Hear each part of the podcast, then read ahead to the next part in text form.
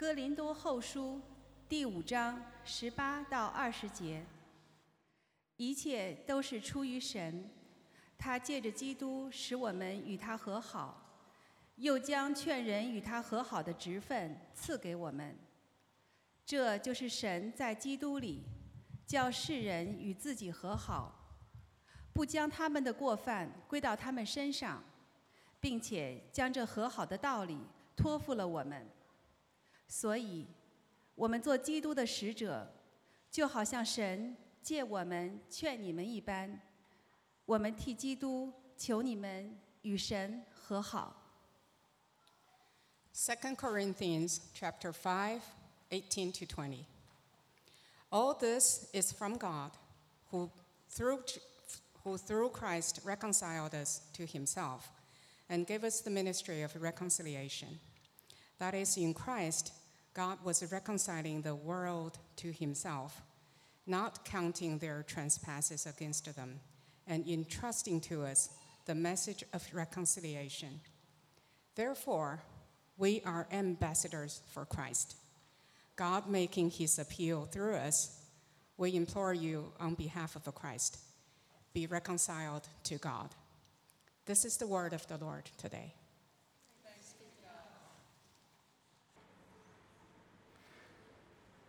Good morning, everyone. What a great time of worship this morning. Let's, uh, let's continue in that mindset as we come to God's Word. Th- this is also worship as we interact with God through His Word. For those of you who don't, know me, I'm John Wolf. Um, I'm here in Beijing on an assignment with Boeing, coming up on, on three years already. So I'm getting to be one of the old timers. That's a strange, strange feeling. But I'm here with, uh, with my wife, Debbie, and, and three of our kids, two of our kids back in Seattle just finishing up university. To be heading back for their graduation soon. So exciting times. If we spend time in God's Word,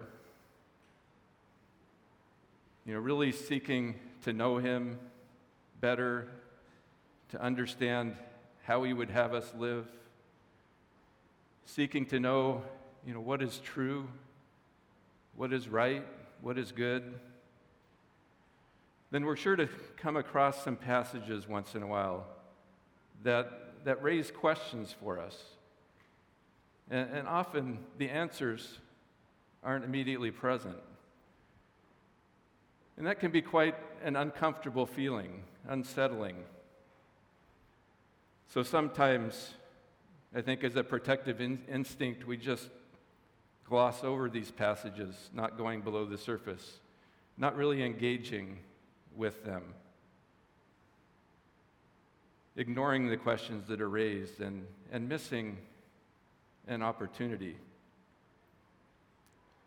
But if we're willing to struggle with them a bit, you know, to dig a little bit deeper, to wrestle with them and seek understanding from God through His Spirit engaging in our hearts, then these passages in the end can become very meaningful for us. You know, the most meaningful. You know, even if, even if at the end of that struggling there are some questions that still remain unanswered, and we just have to take a position, a posture of faith, and say, Lord, you'll make it plain to me when I need to know. The passage we're going to look at this morning uh, from Mark 11, for me, is one of these passages. It's one that's really easy just to gloss over at the surface level, you know, not, not going below the surface and digging into it, and not interacting with the questions that, that should be raised as we encounter it. It's a brief passage. Uh, it contains two stories, and one of these is sandwiched within the other. And each of them, if we let it, will cause us to scratch our heads a little bit. And so I'd like to do that a little bit this morning. Let's start by reading through the uh, entire passage. It's from Mark 11, starting in verse 12. Says, On the following day, when they came from Bethany, he, referring to Jesus, he was hungry. And seeing in the distance a fig tree and leaf, he went to see if he could find anything on it. When he came to it, he found nothing but leaves, for it was not the season for figs. And he said to it, May no one ever eat fruit from you again. And his disciples heard it. And they came to Jerusalem, and he entered the temple and began to drive out those who sold and those who bought in the temple and he overturned the tables of the money changers and the seats of those who sold pigeons. And he would not allow anyone to carry anything through the temple. And he was teaching them and saying to them, Is it not written, My house shall be called the house of prayer for all the nations? But you have made it a den of robbers.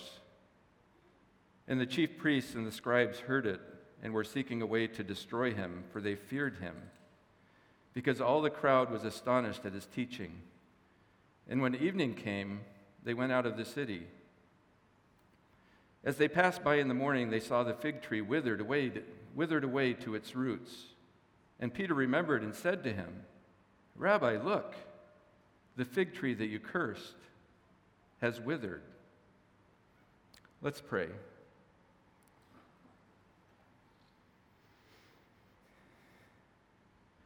Father in heaven, thank you for your word. Thank you that you make yourself known to us. You make your ways known to us, your good ways through it. Lord, I, I pray as we sang this morning, you know, we, we welcome your Spirit's present here, presence here. We, we recognize, Lord, that, that even as we do a good thing, spending time in your Word, it will be for naught apart from you. We'll go away, and even those maybe significant insights we gain, they'll, they'll depart from us, and it won't change our lives. So, Lord, we ask this morning that, uh, that you would be free to work in our hearts as we encounter your word. Pray that you would uh, prepare the soil of our hearts to receive the seeds that you would plant there. And Lord, we pray that those seeds would take root and that they would grow and that those plants would ultimately bear fruit for your kingdom. We pray in Jesus' name. Amen. So, to me, the way these, uh, these two stories that we just read the story of the fig tree and then the story of Jesus cleansing the temple are intertwined with one another. The way that they're intertwined with one another raises the question of whether they're connected in some way. You know, and, and not just chronologically, obviously they're connected chronologically, but thematically. I think it probably would have been more natural to tell these stories separately. You know, tell the story of the fig tree all the way to its conclusion and then back up and tell the story of Jesus cleansing the temple.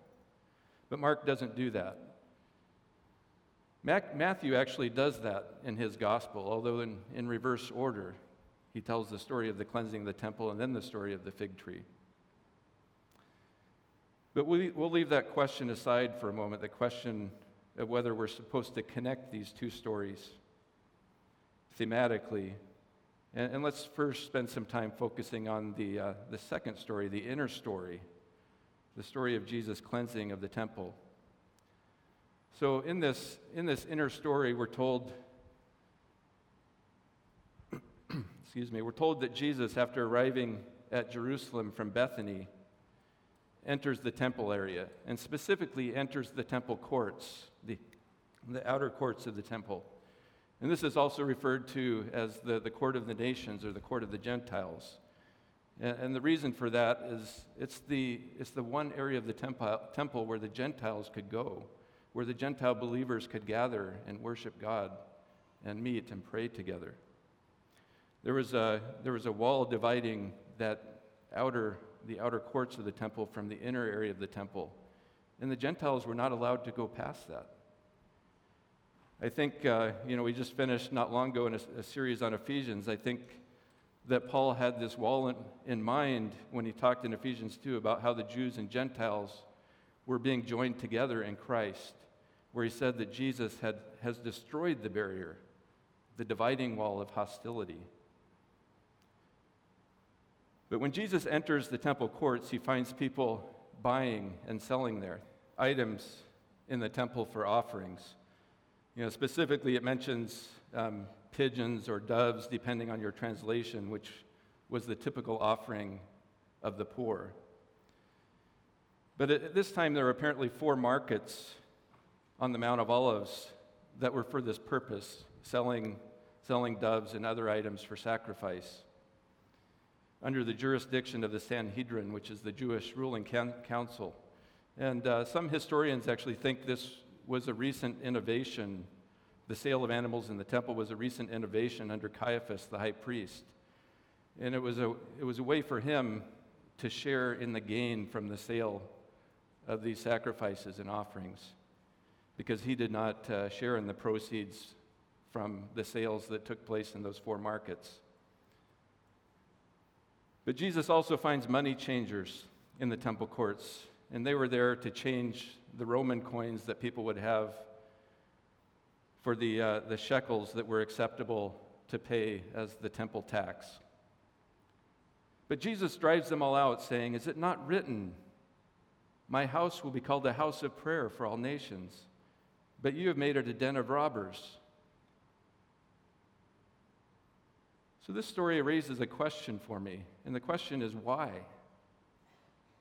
Why does Jesus do this? Why now? You know, surely Jesus had been in the temple before this and seen this going on probably many times. As a matter of fact, if we back up to the verse just before the passage we read this morning, we find that Jesus was in the temple the previous day, just after his triumphal entry, and he did nothing. So, why does Jesus decide to do this now? You know, it probably didn't have any lasting result. You know, lasting, didn't result in any lasting change at the temple. You know, so why does he even bother? Was he just having a bad day and this was the last straw, seeing this going on in the temple and he reacted? I don't think so. Let's look a bit more closely at what Jesus says here from verse 17. It says, Is it not, he says, Is it not written, My house shall be called a house of prayer for all the nations, but you have made it a den of robbers? At first glance, it appears that Jesus is quoting a single scripture, but this is actually two separate scriptures from the Old Testament that he's quoting one from Isaiah and one from Jeremiah. The Isaiah quote is from Isaiah 56, verse 7. But I want to go back and look at that passage in a little bit more context because as Jesus quotes that, this context would have come to mind for the Jews as they interacted with his comments. So, Isaiah 56, and I'm going to I'm going to start back at verse 3 and read through verse 8. It says, Let not the foreigner who has joined himself to the Lord say, the Lord will surely separate me from his people. And let not the eunuch say, Behold, I am a dry tree. For thus says the Lord To the eunuchs who keep my Sabbaths, who choose the things that please me and hold fast to my covenant, I will give in my house and within my walls a monument and a name better than sons and daughters. I will give them an everlasting name that shall not be cut off. And the foreigners who join themselves to the Lord to minister to him, to love the name of the Lord, and to be his servants. Everyone who keeps the Sabbath and does not profane it, and holds fast to my covenant, these I will bring to my holy mountain and make them joyful in my house of prayer. Their burnt offerings and their sacrifices will be accepted on my altar, for my house shall be called a house of prayer for all peoples. The Lord God, who gathers the outcasts of Israel, declares, I will gather yet others to him, besides those already gathered. So note, note the emphasis here on the foreigners or you could say the Gentiles. You know, those who seek God, and the emphasis on them being given access to Him. You know, God has a plan for the Gentiles. Even then, God had a plan for the Gentiles as well. The Jeremiah quote is from Jeremiah 7:11. But again, I'm going to I'm going to read some of the context and start with verse verse 1 and read through that. The word that came to Jeremiah from the Lord, stand in the gate of the Lord's house and proclaim proclaim there his word and say, hear the word of the Lord, all you men of Judah who enter these gates to worship the Lord. Thus says the Lord of hosts, the God of Israel, amend your ways and your deeds, and I will let you dwell in this place. Do not trust in these deceptive words. This is the temple of the Lord, the temple of the Lord, the temple of the Lord.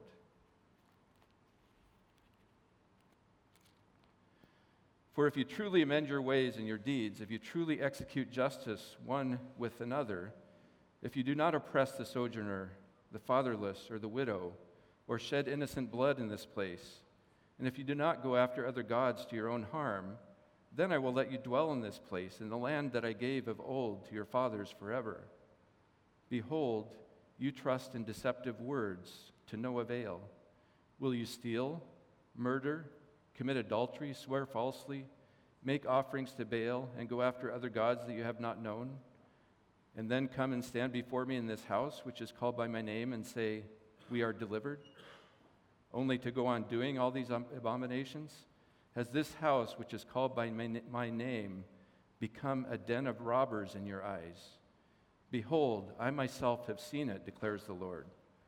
Go now to my place that was in Chi- uh, go now to my place that was in Shiloh, where I made my name dwell at first, and see what I did to it, because of the evil of my people Israel.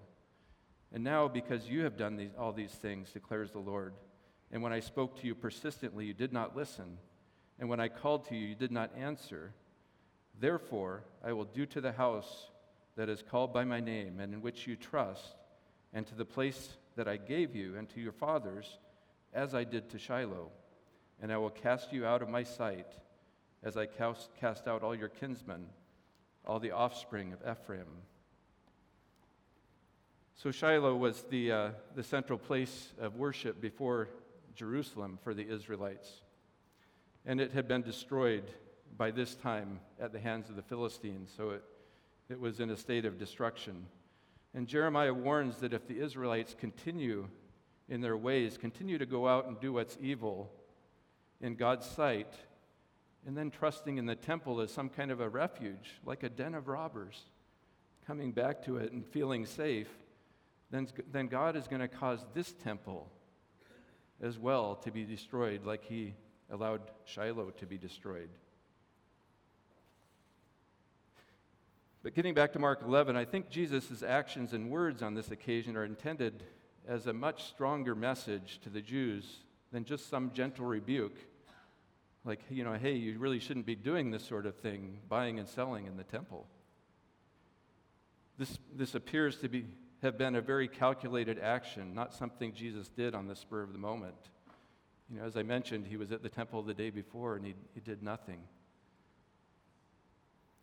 I think the words quoted from Jeremiah would have conveyed a much stronger, though some, still somewhat veiled, message to the Jews a message of impending judgment. This, this passage from Jeremiah was in the context of a judgment that was ultimately carried out. And it would have had specific reference to the temple, obviously. You know, the threefold repetition this is the temple, this is the temple you know, looking to that as a refuge after they go out and sin. Of course, Jeremiah's prophecy was fulfilled, you know, hundreds of years before this, hundreds of years earlier when the Babylonians invaded Israel, invaded Judah, and carried the Israelites into exile. However, uh, Jesus speaks plainly to his disciples a couple chapters after our Mark 11 passage, chapter, 11, chapter 13 in Mark. He speaks plainly of a coming judgment involving the destruction of the temple in Jerusalem. And ultimately, this takes place at the hands of the Romans in AD 70. Um, James Shun was actually just in Jerusalem this last week, and, and I know you shared a picture of some of those stones that have been cast by the Romans from the temple buildings and, and left, to, left to sit where they, where, they, where they were. It's, it's an amazing testament. I'm sure they leave that there for a different reason, but, but really it's, it's a testament of, of that judgment on the Jews because of how they had treated their God, how they had treated one another, how they had treated those nations that were in darkness around them. Although this coming judgment would be in response to many, many failures of the Jews, I, want, I think the words quoted from Isaiah allude to a, a particular failure, which is a significant reason for this judgment. And that's what I want to focus on primarily this morning. The words that Jesus quoted from Isaiah were not just to make the point that God's house, the temple, should be a house of prayer, but that it should be a house of prayer for all nations. Mark specifically quotes that part. It's left out of other accounts in the Gospels. But it's to be a house of prayer for all nations. Uh, this emphasis is even more clear in the broader context of the passage that I read in Isaiah, where there was so much emphasis on the foreigner having access to God, the believing foreigner, that, that foreigner that would, be, that would be faithful to Him and worship Him, that they should have access and will have access to God. I think Jesus' cleansing of the temple was prompted not only by the fact that, that buying and selling were going on in the temple area but also by the fact that this was taking place in the court of the Gentiles. It was the only part of the temple, as I mentioned, where the Gentile believers had access to go to and meet together and worship God and pray together. And this was being taken away from them as that area was being used to buy and sell and change money.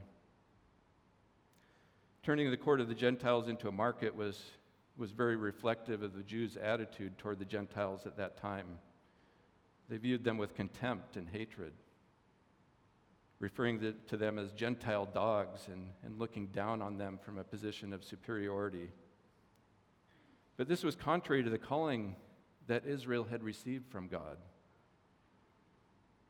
You know, going way back to the covenant that God made with Abraham, which was later renewed with Isaac and then with Jacob.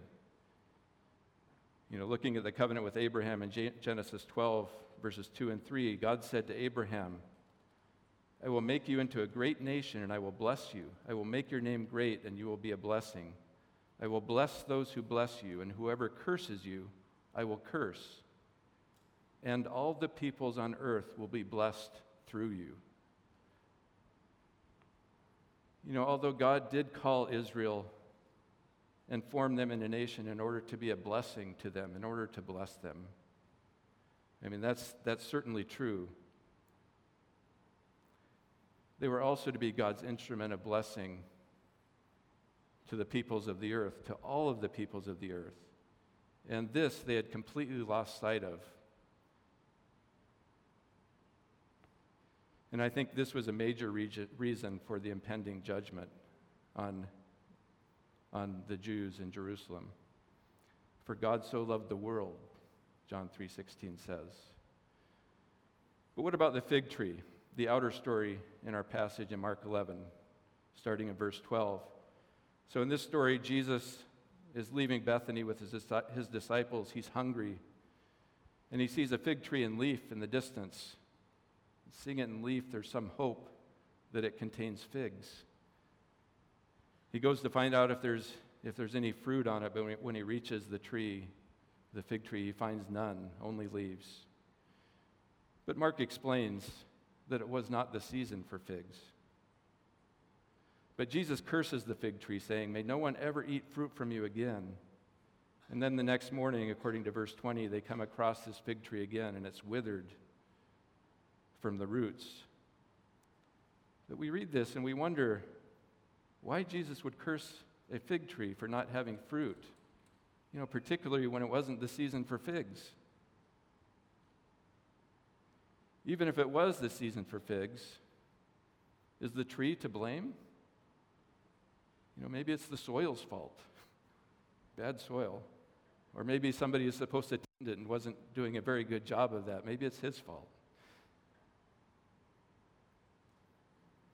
But I think when we look at this story, the story of the fig tree in connection with Jesus' actions in the temple and the words he said in the temple as he cleansed it, we can see more clearly, see it more clearly for what it is. And I think ultimately we see it as a symbolic act announcing the coming, a coming judgment upon the Jews. You know, maybe Jesus had Micah's prophecy in mind as he cursed the fig tree from Micah 7 1.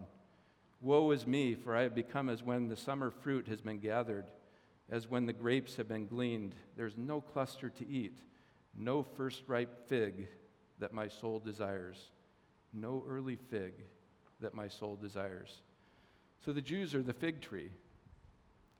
God planted the tree, He tended it very carefully and lovingly. But season after season, when He searches its branches for fruit, He finds none. The tree's in leaf, it has the appearance of fruit, but upon closer inspection, there's no fruit. The fig tree that does not bear figs is good for nothing, unless maybe for firewood. So, what does all this have to do with us? Is it just a, a history lesson on what led to the judgment upon the Jews in Jerusalem in AD 70 at the hands of Rome? and the destruction of the temple? I don't think so.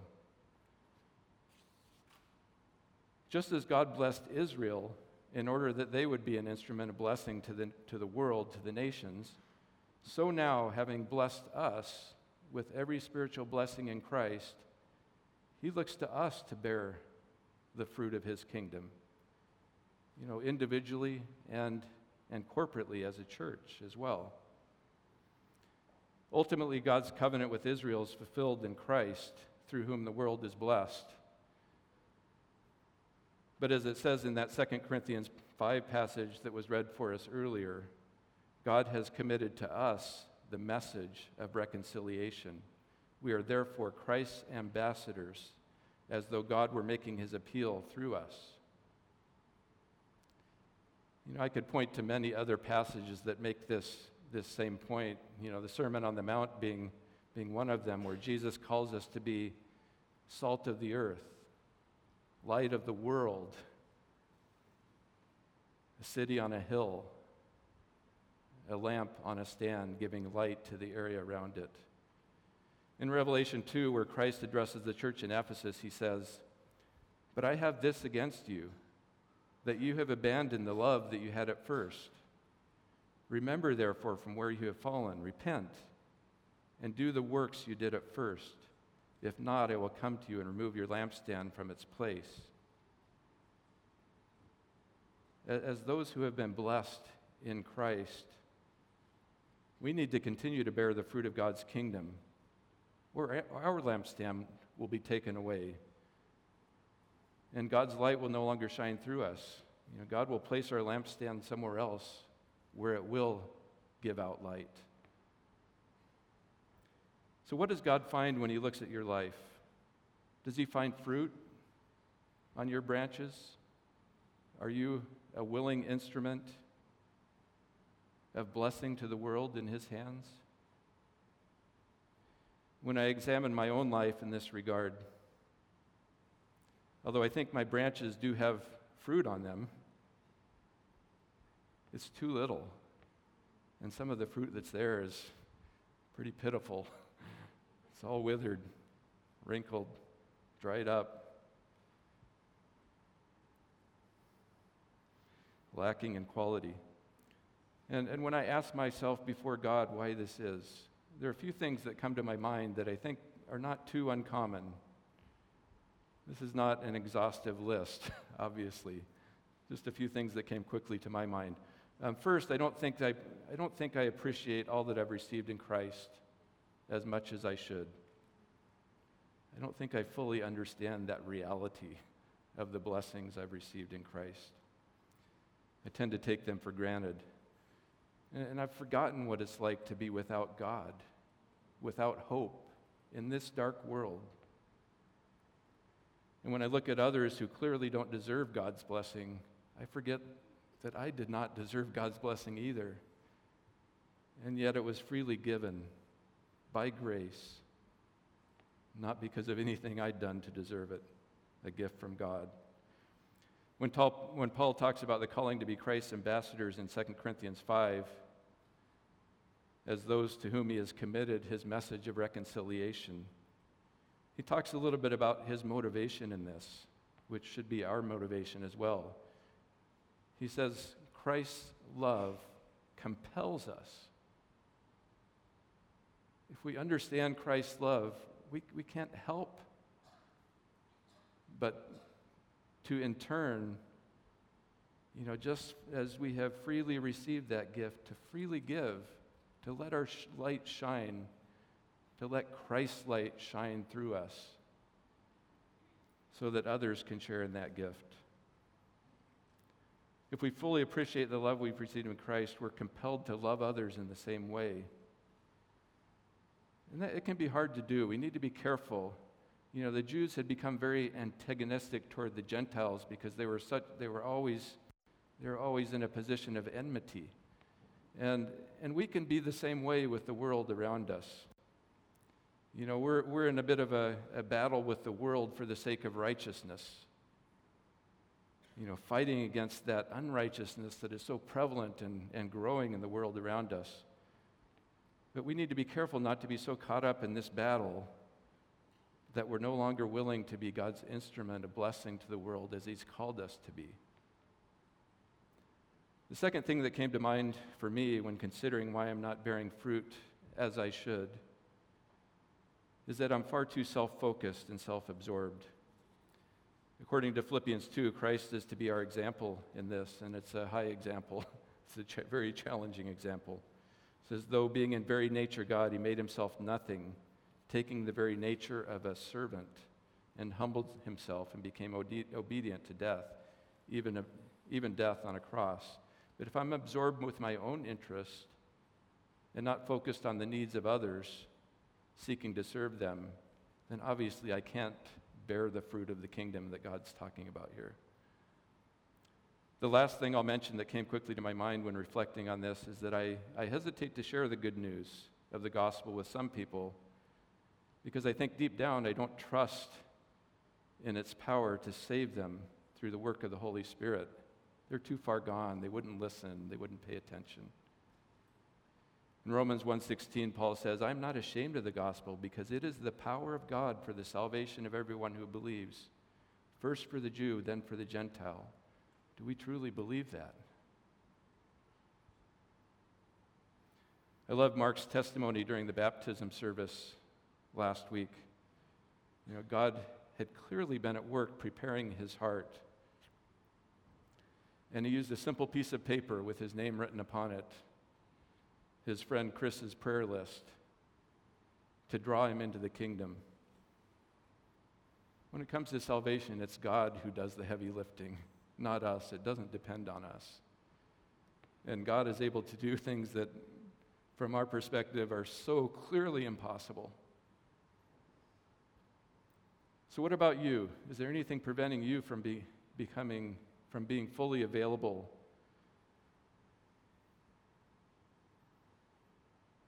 Being fully available to God for His use as an instrument of blessing to those around you? Do you fully grasp and appreciate the spiritual blessings you've received in Christ? Do you look beyond your own needs and interests intently enough to see ways you can be used by God to bless those around you, those who are stumbling around in the darkness of this world, which is dark indeed. You know, seeing ways that you can be used by God to shine the light of Christ into that darkness in their lives. Do you trust in the power of the gospel to save those to whom you are convinced, from a worldly perspective, will never respond positively to it? Do you limit yourself by relying on your own wisdom and strength rather than allowing God to work through you and bear fruit through you as you remain in Him, as you remain in the vine in Christ? It's only by remaining in Christ that we can bear fruit. we can't bear fruit from within ourselves. We are God's temple, individually and collectively as His church. So, what's going on in our temple courts that prevents us become, from becoming effective ministers of reconciliation to the Father, faithfully holding out the word of life to those who are perishing, shining God's light in the darkness that surrounds us? We're the fig tree now that God looks to for those early figs, those first ripe figs. But are we too occupied with putting out leaves to make us look good from a distance, to be bothered with producing real fruit, real fruit? They're hard questions. And obviously, I could develop this further. We could talk about what that fruit looks like. But I'll leave that for someone else. And, and hopefully let you, let you struggle with that in, within, within your own life. You know, before God, you know, ask Him, what is it, Lord, in me that's keeping me from bear the, bearing the fruit that you would desire? Let's pray.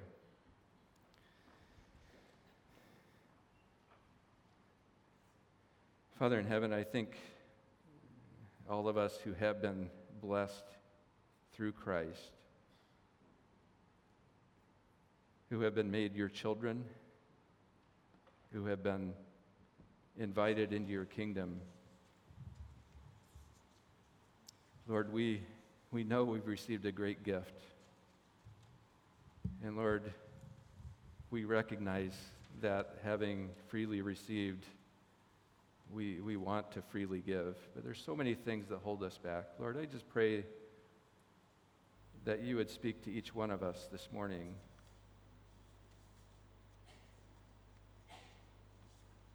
About those specific areas